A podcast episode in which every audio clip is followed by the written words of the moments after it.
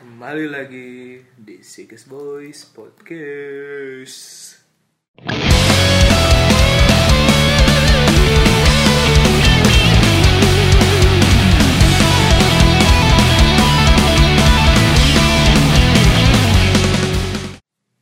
Nih, bukan edisi Nightmare.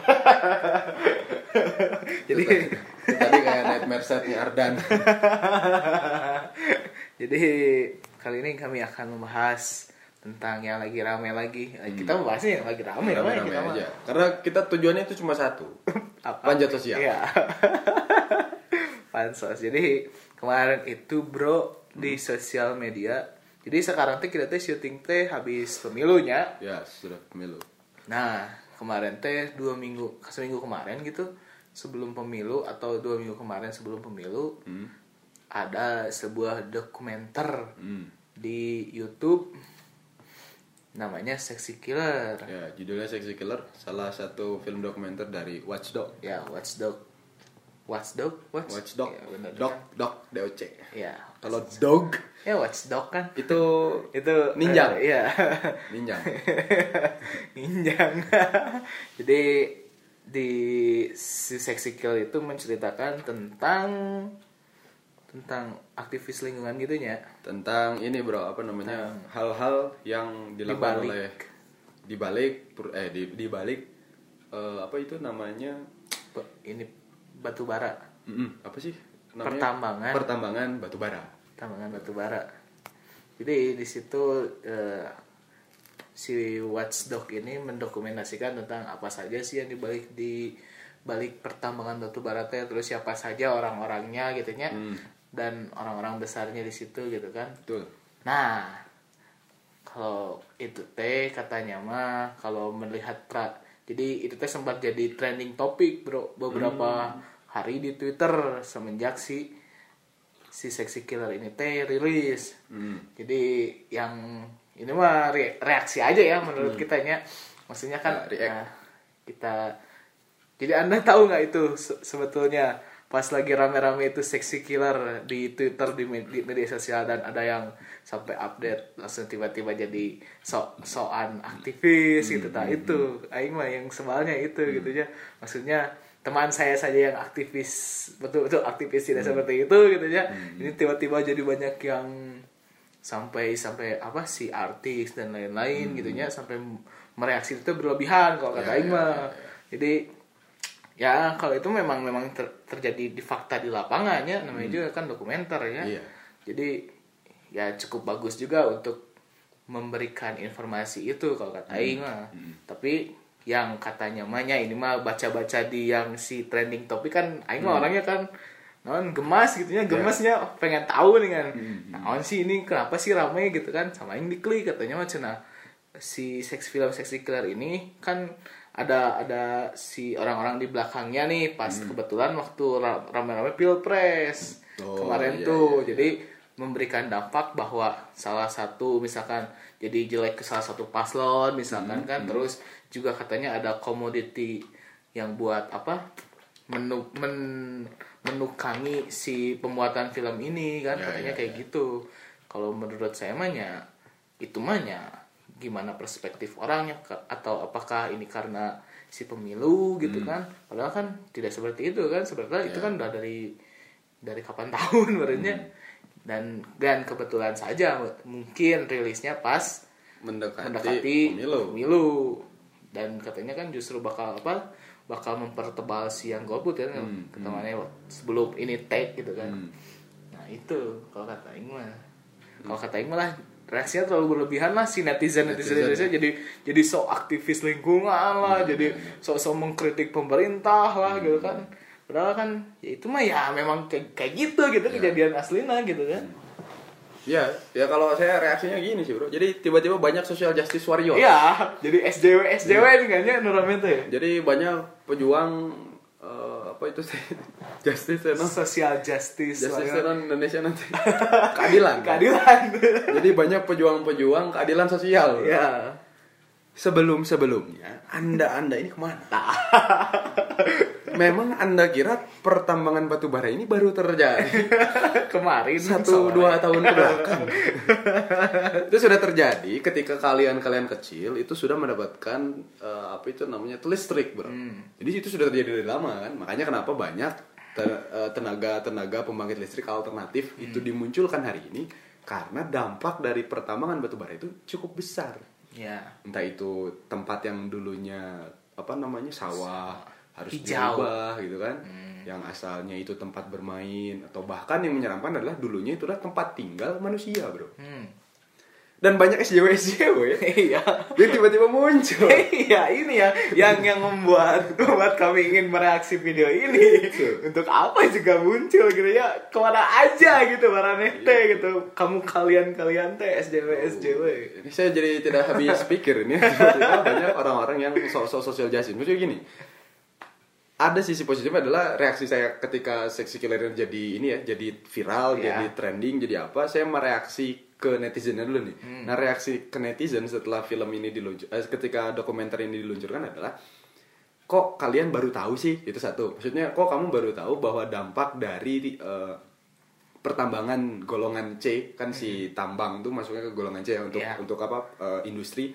Kok kalian baru tahu dari sekarang sih dulu zaman sekolah SMP ada pelajaran eh, IPS di IPS teh ada bab ekonomi. Nah, di ekonomi itu dijelasin. Ah, bahwa mengenai ekstraktif teh berbahayanya gini gini gini kelebihannya gini gini gini nah saya jadi yakin kalian kalian ini dulu gak pernah sekolah sekolah bro tapi Oh, cuman yang ini tapi cuman datang Hah? terus main gitu kan atau enggak datang minta uang ke orang tua Iya. balik lagi gitu kan Jadi tidak tidak memperhatikan guru berbicara. itu Tidak dari dulu itu sudah dijelaskan. Dampak positif dari batu bara adalah ketika PL PLTU itu dibangun maka akan menghasilkan sekian megawatt Hmm. listrik dengan eh, apa namanya dengan konsekuensi adalah sekian tanah itu harus hilang untuk digantikan menjadi tenaga listrik. Nah, Ya. Akhirnya itu itu itu itu zaman SMP. iya itu mah SMP ya SMP. Dan saya gemasnya itu adalah kenapa kalian baru jadi eh, aktivis-aktivis aktivisme yang mega omdo ya. Iya, iya, iya, Ini iya. istilahnya dari ucap homicide itu mega omdo. Kenapa mega omdo? Karena cuma berani di Twitter, cuma berani di media sosial. Setelah kalian harus turun ke jalan, kalian nggak berani. iya malah Kan? Sesuatu apa di sosial media aja aja di gitu sosial ya. media aja kan nanti udah kena ITE ampun-ampunan sama negara kan. Sekarang aja wah negara ini sumber dari kehancuran. Bla bla bla pelebah kena UITE bukan saya pak. Bukan saya. Akun saya dihack iya. Jadi ini terlalu banyak social justice warriors yang tiba-tiba muncul ketika seksi killer ini dikeluarkan. Itu satu kritik saya terhadap masyarakat net- eh, masyarakat dunia Netizen, maya itu di netizen. situ. Dan untuk reaksi terhadap film adalah ya memang seperti itu. Realita yang terjadi bahwa banyak orang-orang oligarki-oligarki yang hari ini jadi tunggangan-tunggangan politik elektoral itu ya mereka dibalik daripada sumber kehancuran bumi. Dengan tadi ya ekstraksi tambang. Ya. terus yang lain tuh ada kan nggak cuma tambang ada apa ada apa ada cuma yang di blow up yang di yang concern sama film Watchdog itu di bagian batu bara batu baranya. Dan kenapa judulnya seksi killer? Saya lihat itu adalah mereka ini adalah para pembunuh-pembunuh yang seksi dalam tanda kutip adalah listrik itu digunakan di mana pun bro ya sekarang kan kayak gitu ya maksudnya hari ini nggak Apa akan sih nggak- ya nggak pakai listrik, listrik? itu kan nggak ada kan. Berbicara batu bara ketika batu bara ketika ketika tenaga uap ditemukan oleh James Watt aja dulu udah ngerusak pola konsumsi masyarakat di Inggris bro hmm. jadi dulu yang asalnya tenaga air yang pakai kincir tuh mana Ya. pasti suka air kan yang ya atau kan sekarang juga orang maksudnya ini kan di Pangalengan Ya, gitu ya, kan ya. memanfaatkan itu gitu Gitu, kan soalnya kan? kan listrik belum masuk ke sana Nah, gitu sekarang jadi dari sungai itu aliran Ah. sungai biasanya mereka bikin Ya, kincir kincir kincir yang yang kincir kayak di Holland Nah itu jadi yang semakin kencang putarannya maka akan menghasilkan listrik sekian kan. ya Itu dulu diprotes bro awal-awal PLTU ditemukan meskipun akhirnya James Watt dinobatkan sebagai bapak revolusi industri. Nah kalian para netizen netizen yang terhormat ke mana aja waktu SMA belajar sejarah?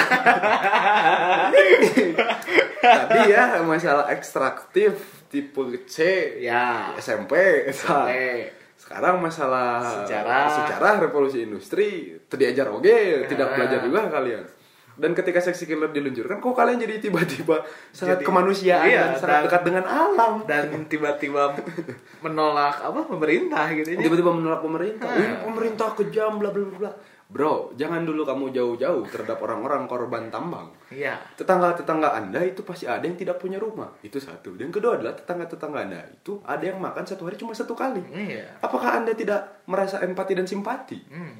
Kok cuma gara-gara seksi color terus kalian tiba-tiba jadi sosial justice warrior Nah itu.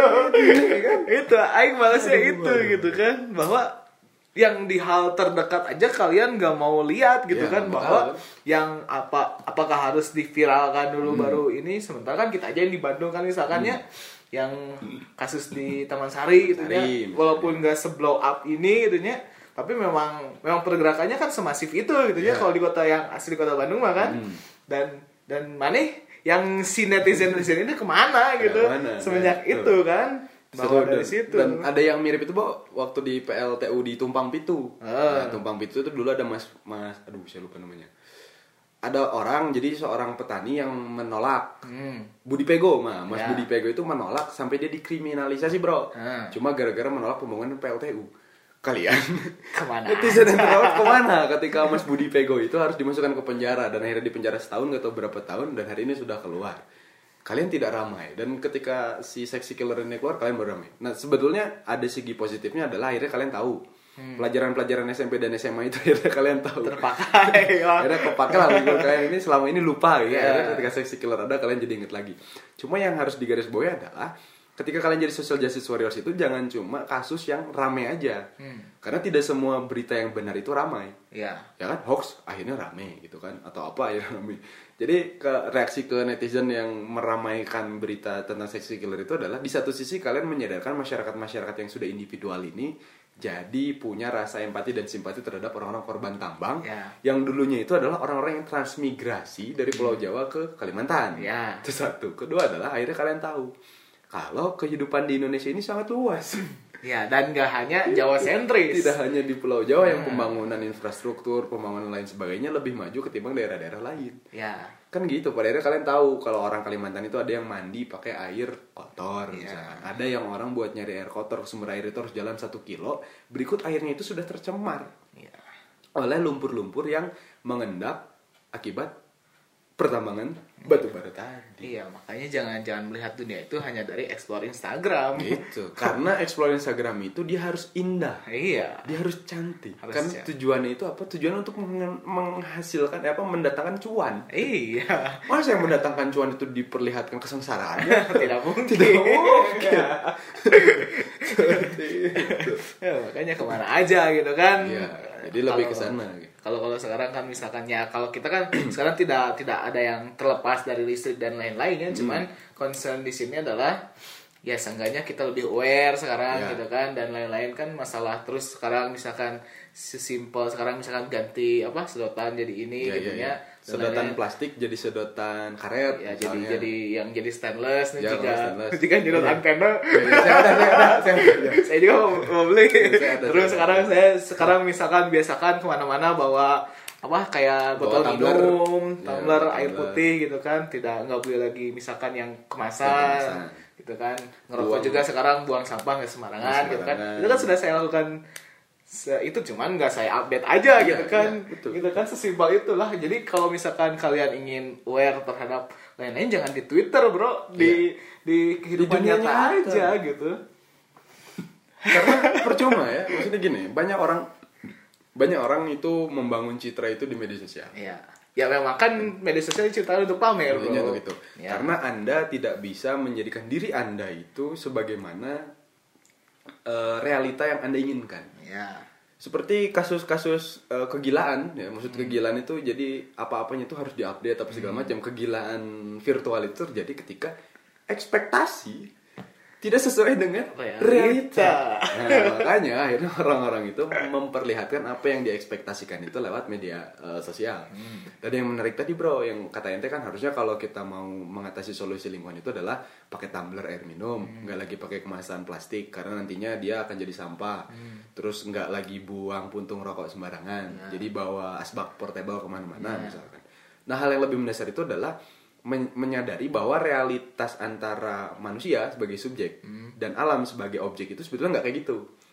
Jadi manusia itu ya subjek, alam juga subjek gitu. Jadi kita sebetulnya sama-sama hidup. Ya. Nah, kalau kata Heidegger itu kita itu harus bermukim. Nah, maksud bermukim itu jadi kita tahu kalau kita menyakiti alam, alam akan membalas kita. Nah, itu dijelasin, Bro. Jadi sebetulnya fenomena yang terjadi kayak longsoran nih, glacier di kutub utara sama selatan, itu bukan gara-gara global warming. gara-gara Gara-gara memang fase eh, apa namanya mempertahankan dirinya bumi itu ya kayak gitu. Sekarang gini, orang-orang Bandung itu ngebangun hotel di daerah utara kan banyak. Kan harusnya tahu kalau di sini itu ada patahan lembang.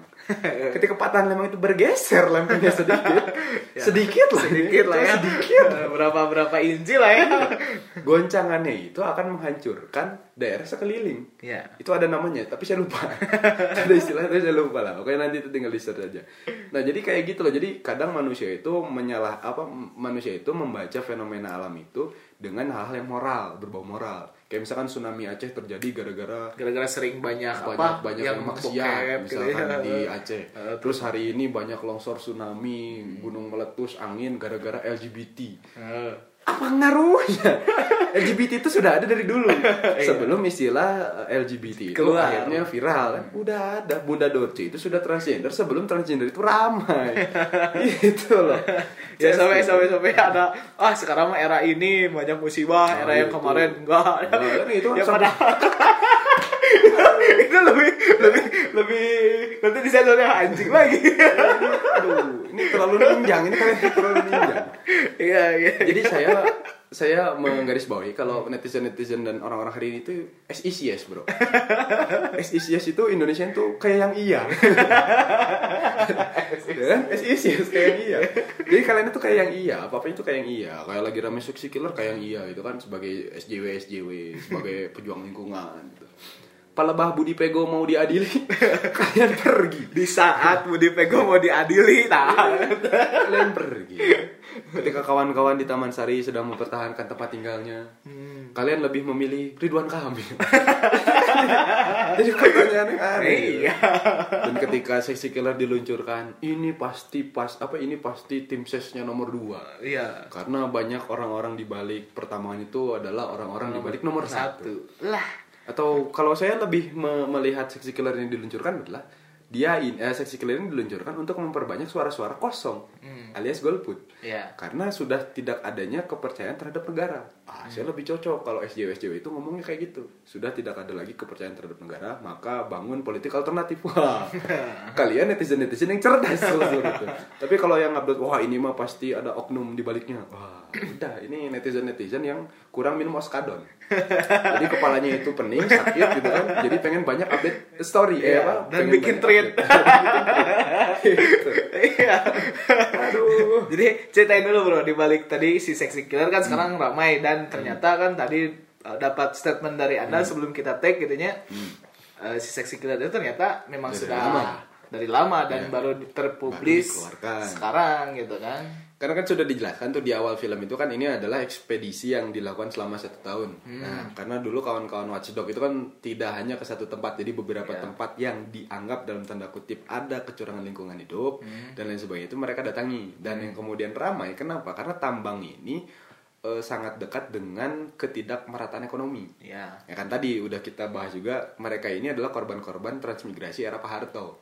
Jadi dulu zaman-zaman mereka transmigran dari Pulau Jawa ke Kalimantan mah banyak hartanya, Bro. Karena dikasih tanah besar kan sama negara. Nah, tapi ketika bergen apa jual beli politik yang terjadi, ya ini dirubah jadi tambang kayak gitu-gitu. Jadi kawan-kawanku yang baik hati ya, terhormat. Nanti sudah sudah terhormat dengarkan. Jadi ini sebelum Anda menjustifikasi negara salah, para konglomerat-konglomerat dan oligarki salah, coba kalian pahami dulu konteks kenapa kemudian batu bara ini jadi salah satu tenaga listrik yang digunakan. Ya. Kenapa? Karena ongkosnya itu murah. Hmm. Ongkos produksi bahan-bahan fosil itu lebih murah.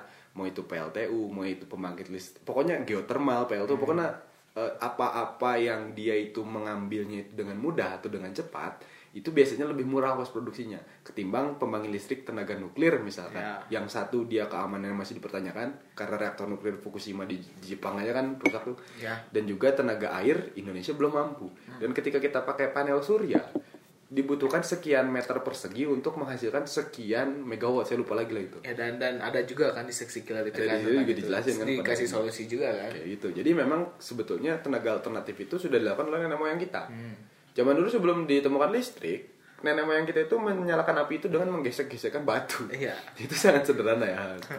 Dan sebelum ditemukan alat telekomunikasi, nenek moyang kita itu sudah melakukan perjalanan jauh untuk berbicara dengan orang yang lain. Iya. Dibuktikan dengan nenek moyang kita ini bukan dari orang Indonesia, tapi dari orang-orang di kawasan eh, Tiongkok Selatan di daerah Yunan. Jadi kalau kalian sekarang ini apa-apanya harus ada listrik, coba kembali pelajari pelajaran sejarah. Karena interaksi sosial yang paling penting itu adalah adanya kontak sosial. Iya. Seperti saya dengan Bro Yulisar ini membuat podcast ini untuk berinteraksi. Hmm. Entah saya dengan Yulisar atau kita berdua dengan kalian lewat kanal podcast Sikis Boys. Ya, makanya jangan jangan apa kalau kalian ingin dekat dengan alam ya tadi betul kata Bapak Dwi ini dengarkan aja sebelumnya jangan langsung di skip ke sini. Iya. Mundur mundur mundur mundur mundur. Jadi deng- rewind. dengerin dengerin dari awal gitu ya maksudnya jangan di skip skipnya Iya. kayak nonton YouTube. Iya, kan zaman sekarang gitu. Iya. Jadi, ah ini mah nggak rame skip. Ini mah nggak rame skip. Oh, ini bagus. Dipotong, taunya itu jadi viral dan itu hoax. Iya, j- jadi kita kan justru memberikan edukasinya di sini gitu ya. Makanya dengaran dari awal jangan langsung tiba-tiba kesimpulan kita karena apa atau tadi kita marah-marahnya memang memang kita menjelek-jelekan. Memang kita menjelek-jelekan. Jadi apa ada. apa adanya. Jadi kalau banyak orang-orang kaya itu ini pencemaran nama baik, ini pencemaran nama baik. Anda pencemaran lingkungan. itu kan di situ. Jadi kenapa kami berdua harus dipenjara? Toh kami berdua ini memberitakan kebenaran. Iya. Tapi kalau kemudian misalkan orang-orang yang memberitakan kebenaran itu kemudian harus dikriminalisasi, di situ ada pertanyaan. Apakah sebetulnya dunia ini tidak ada kebenaran? ya jadi karena saya punya dibesarkan dari non kepercayaan animisme dan dinamisme jadi kami Ya. percaya dengan alam gitu Ya, ya betul. jadi kita juga harus merawat alam betul dari kata bapak Dwi sebelumnya jadi sudahlah menurut saya jangan terlalu jangan ya SJW SJW lah ya Iya, iya. Jangan terlalu yang hal viral atau apa pun gitu ya. Jangan terlalu ya reaktifnya biasa aja gitu. Kecuali kalian memang be- betul-betul turun ke lapangan dan mem- telah memverifikasi itu semua. Jadi kalian berhak ngomong kayak gitu. Kalau misalkan hanya sekedar nonton dokumenter satu dan itu dan langsung reaksi yang berlebihan ya. Bro. Kan gini, Bro. Ya itu tadi benar saya saya sepakat. Maksudnya gini. Orang-orang kita teh secara agama ya, moral dan etis agama teh udah diajarin di Islam, Bro. Ini khusus di Islam. Saya di luar Ya. agama Islam saya belum tahu. Kalau di Islam kan ada hablum minanas. Hmm. Hubungan manusia dengan manusia. Hmm. Hablum minal hablum minanas, hablum minallah. Hubungan kita dengan Tuhan yang Maha Esa dan hablum minal alam. nah itu Kadang yang suka disampaikan itu beres di hablum minallah. Jadi hablum minanas, hablum minallah. Hablum minal alamnya kadang jarang disebutin. Padahal manusia itu sangat kecil di mata alam. iya Mbah Marijan, Mbah Marijan Hmm. yang disebut sebagai kuncen Gunung Merapi ketika Gunung Merapi meletus beliau meninggal. Berarti kan manusia itu sangat kecil di mata alam. Iya. Sekarang manusia itu dengan seenaknya dengan teknologi yang ada merusak alam. itu jadi mungkin para orang-orang yang punya bisnis si apa tadi batu bara dia itu agamanya kurang. jadi, jadi masalah agama bukan hanya masalah hijrah Iya. dan dan memperdalam agama kan bukan dari situ saja kan Iya. karena fundamental kami kuatnya walaupun itu Pun berarti- kami rock and roll. iya rock and roll dan Agama lain-lain. kami itu adaan. Iya sebetulnya. Jangan salah. Iya. Jadi gak, gak tahu kan kalian tadi kita nyanyi apa tadi pas sudah maghrib. Kami hafal Asmaul Husna itu hafal. apa? Surat itu dari uh, surat 1 sampai surat ke terakhir tidak hafal. Maksudnya surat pendek mah ya apa? Kalau surat gitu ya. pendek hafal. Karena kami dulu pas ngaji itu namatinnya bukan Al-Quran, tapi Iya. juz amanya. Juz sama. Dan surat-surat pendek dari surat ini Aduha.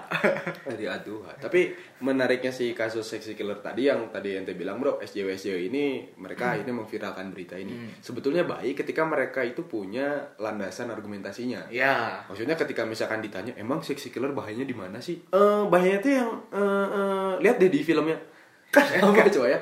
Iya, Jadi kan iya. ketika dia memberikan argumentasi yang eh, sumbernya cuma akhirnya kemudian dari satu film dokumenter tanpa dia tahu kalau dokumenter itu bisa jadi kan fase researchnya panjang ya. Iya. Si tahu kawan-kawan watch- watchdog itu nggak nggak kemudian dia datang ke lokasi terus ngejelek-jelekin kalau tamang tuh gini gini gini kan enggak.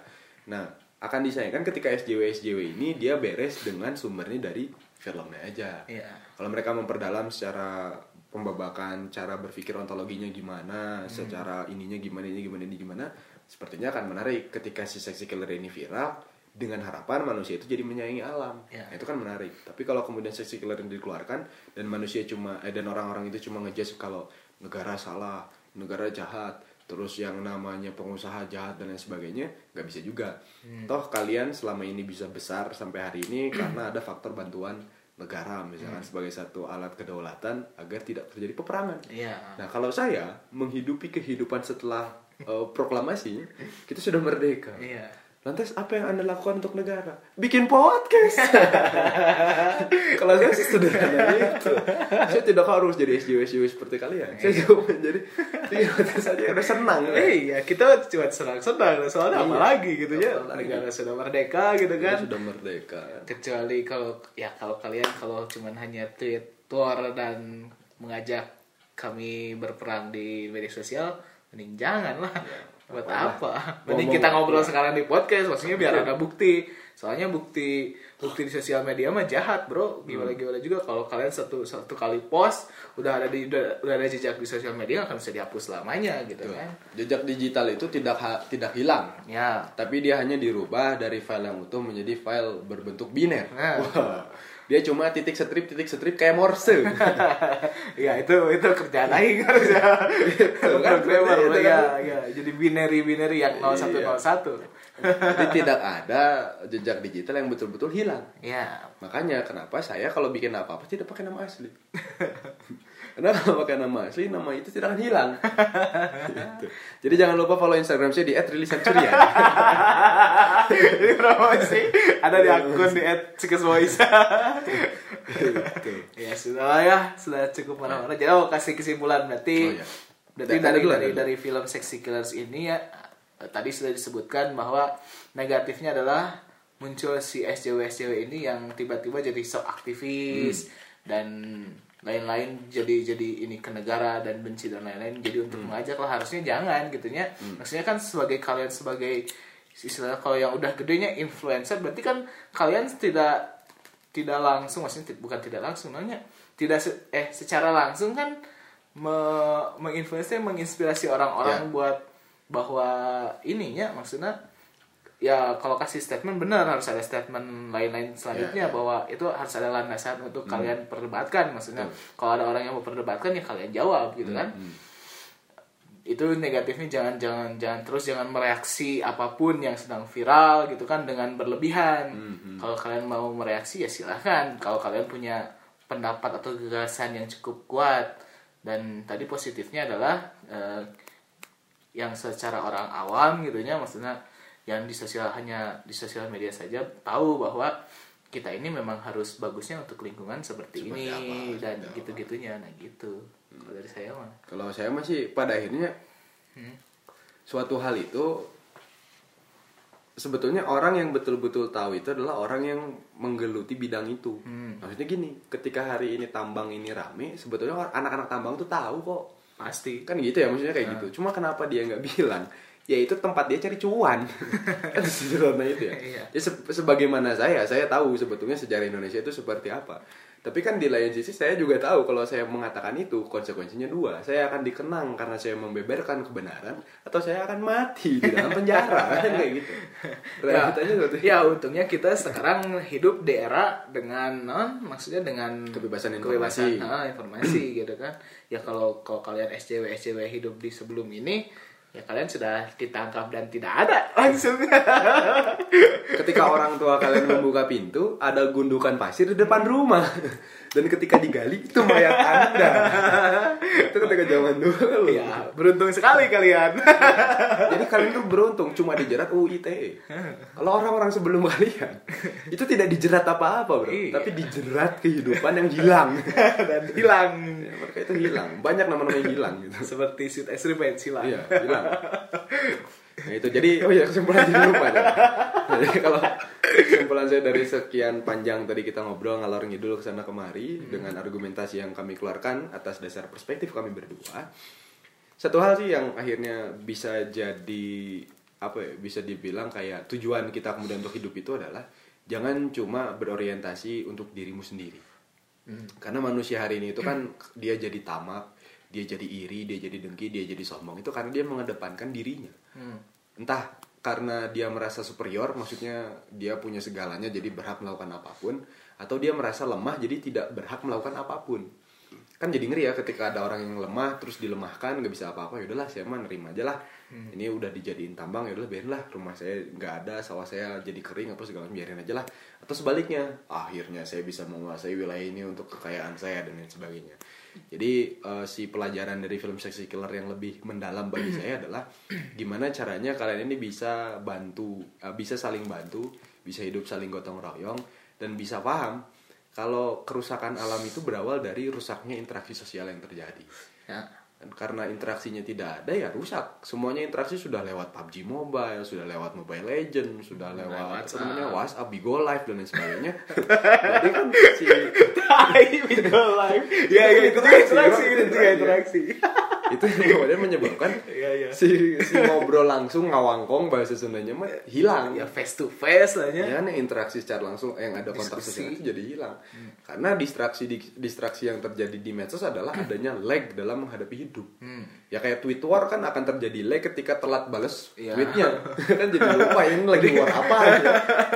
Ya, kalau kalau kayak orang kita lupaan ya, kalau Ya, kayak iya. kita pelupa gitu ya. masyarakatnya kan lupa. Nah kalau ada interaksi, ada kontak sosial kan ya nggak bakal lupa lah. Ya paling akan ada jeda ketika memikirkan argumentasi apa yang akan dikeluarkan selanjutnya. Just, ya justru kalau misalkan ada masalah atau ada yang perlu diskusikan ya diskusikan langsung. Jangan Betul. jangan hanya lewat media sosial misalkan lewat WhatsApp atau apa pun media sosial gitu ya ya justru estetika ngobrol teh di situ gitu. Ya yang kita sekarang kurang justru kurang tuh dari situ. Jadi apa pun diperdebatkan lewat sosial media apa pun kita misalkan eh, misalkan apa nyirikin orang teh apa mencela orang gitu ya lewat instastory misalkan. Ya, ya. Nggak langsung face to face udah aja face to face kalau kata Aing mah Nah, jadi itu. tidak ada estetika itu jadi terlalu individualis kalau sekarang kan betul kan tadi dari awal kan Ya, makanya saya aneh. Katanya masyarakat ini masyarakat yang mengedepankan etika moral gitu. Kalau memang mengedepankan etika moral tidak harus terjadi itu yang namanya video klarifikasi. Eh, oh iya Tidak benar harus- Ya kan tidak harus terjadi itu yang namanya tweet war, tidak harus terjadi itu yang namanya ngejelek-jelekin orang. Kalau misalkan terjadi etika moral yang betul itu adalah didiskusikan secara langsung. Hmm. Semua masalah itu kan beres ketika dipertemukan secara langsung. Misalkan kemarin lah rame-rame pemilu antara nomor satu dan nomor dua. Ketika mereka sedang didebatkan di debat capres yang nomor empat, kelihatan dua-duanya itu goblok. Kan kayak gitu. Iya. Kalau saya melihatnya seperti itu. Karena ketika ditanya masalah ideologi dan lain sebagainya, tidak ada itu berbicara masalah ideologi, bro.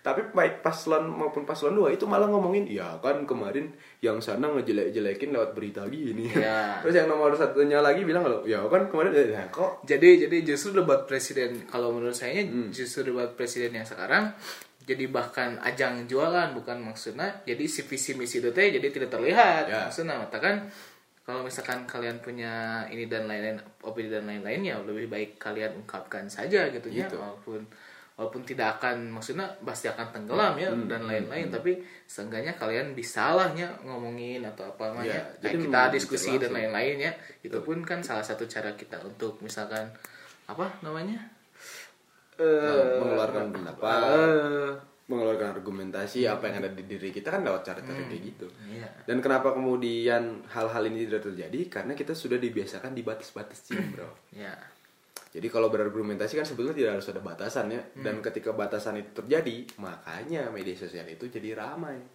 Karena tidak ada batasan di media sosial. Mau debat sama orang Rusia bisa, mau marah-marahin orang Arab bisa, dan lain sebagainya. Jadi interaksi sosial itu akhirnya penting ya untuk kita pelihara. makanya kita bikin podcast. Jadi kalau ada apa-apa kita obrolin. Maksudnya obrolin adalah kita merekamnya dan kita punya bukti otentik misalkannya. Ya, pun kalau misalkan ada kesalahan perkataan dari kita berdua, ya kita selesaikan dengan baik-baik. Iya. Tidak harus kemudian diramaikan, Diramaikan, diviralkan gitu, nggak bisa. Iya, mending kita bicarakan baik-baik. Nanti kita bikin podcast lagi. Itu. Kita salahnya di mana? Kalau kita salah, ya kita ngaku salah. fair play. salah. Eh, kalau di, di bola fair play. Kalau kita benar, Iya, Anda langsung melaporkan pencemaran nama baik, Anda melakukan pencemaran lingkungan. gitu. Lapindo belum beres itu Iya. slang aja bikin lagu meskipun sekarang dia jadi band plat merah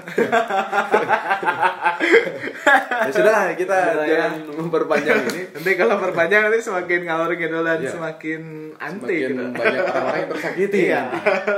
karena hidup kita ini harus jangan banyak menyakiti Iya. karena sebentar lagi bulan yang penuh Hikmah. eh, apa Bulan suci. bulan suci bulan yang penuh kenikmatan Nah, btw nanti kita berbanyak konten di bulan Ramadan, insya Allah.